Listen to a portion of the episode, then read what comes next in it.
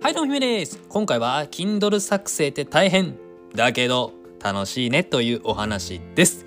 はい昨日の配信では悩みはあなたの成長痛という配信を行いました。その中で今実際 Kindle 作成をしていてめちゃくちゃ悩んでます。でもこれってすごくそれに一生懸命向き合っているからこそ生まれているものだからあなたも悩んでいるっていうことを卑下せずに一緒に頑張っていきましょう。大丈夫ですよ。あなたの本気最高です。という前向きな配信を行いました。ぜひ聞いてない方は聞いてみてください。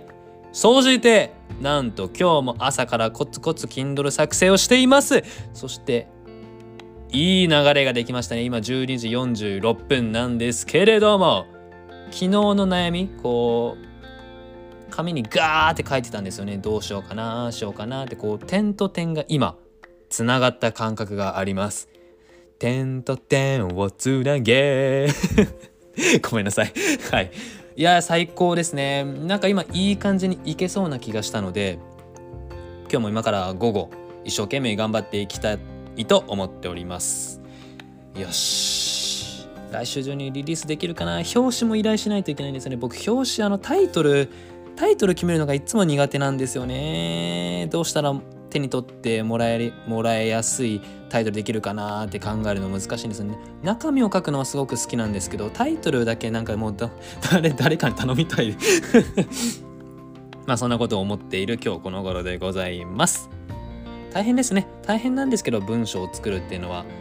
ああしようかなこうしようかなこうしたら分かりやすいかなこれだとちょっと分かりづらいよな構成こう分けようかなとか。いろいろ大変なことはあるんですけどそれを悩んででうまいことガッとパズルのピースが揃うかのようにガッとなるとやっぱりそこに快感があるんですよね。楽しい。うん。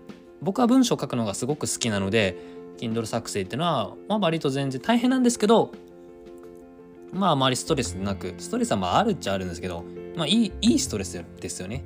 きっと楽しくできているのではい。うん。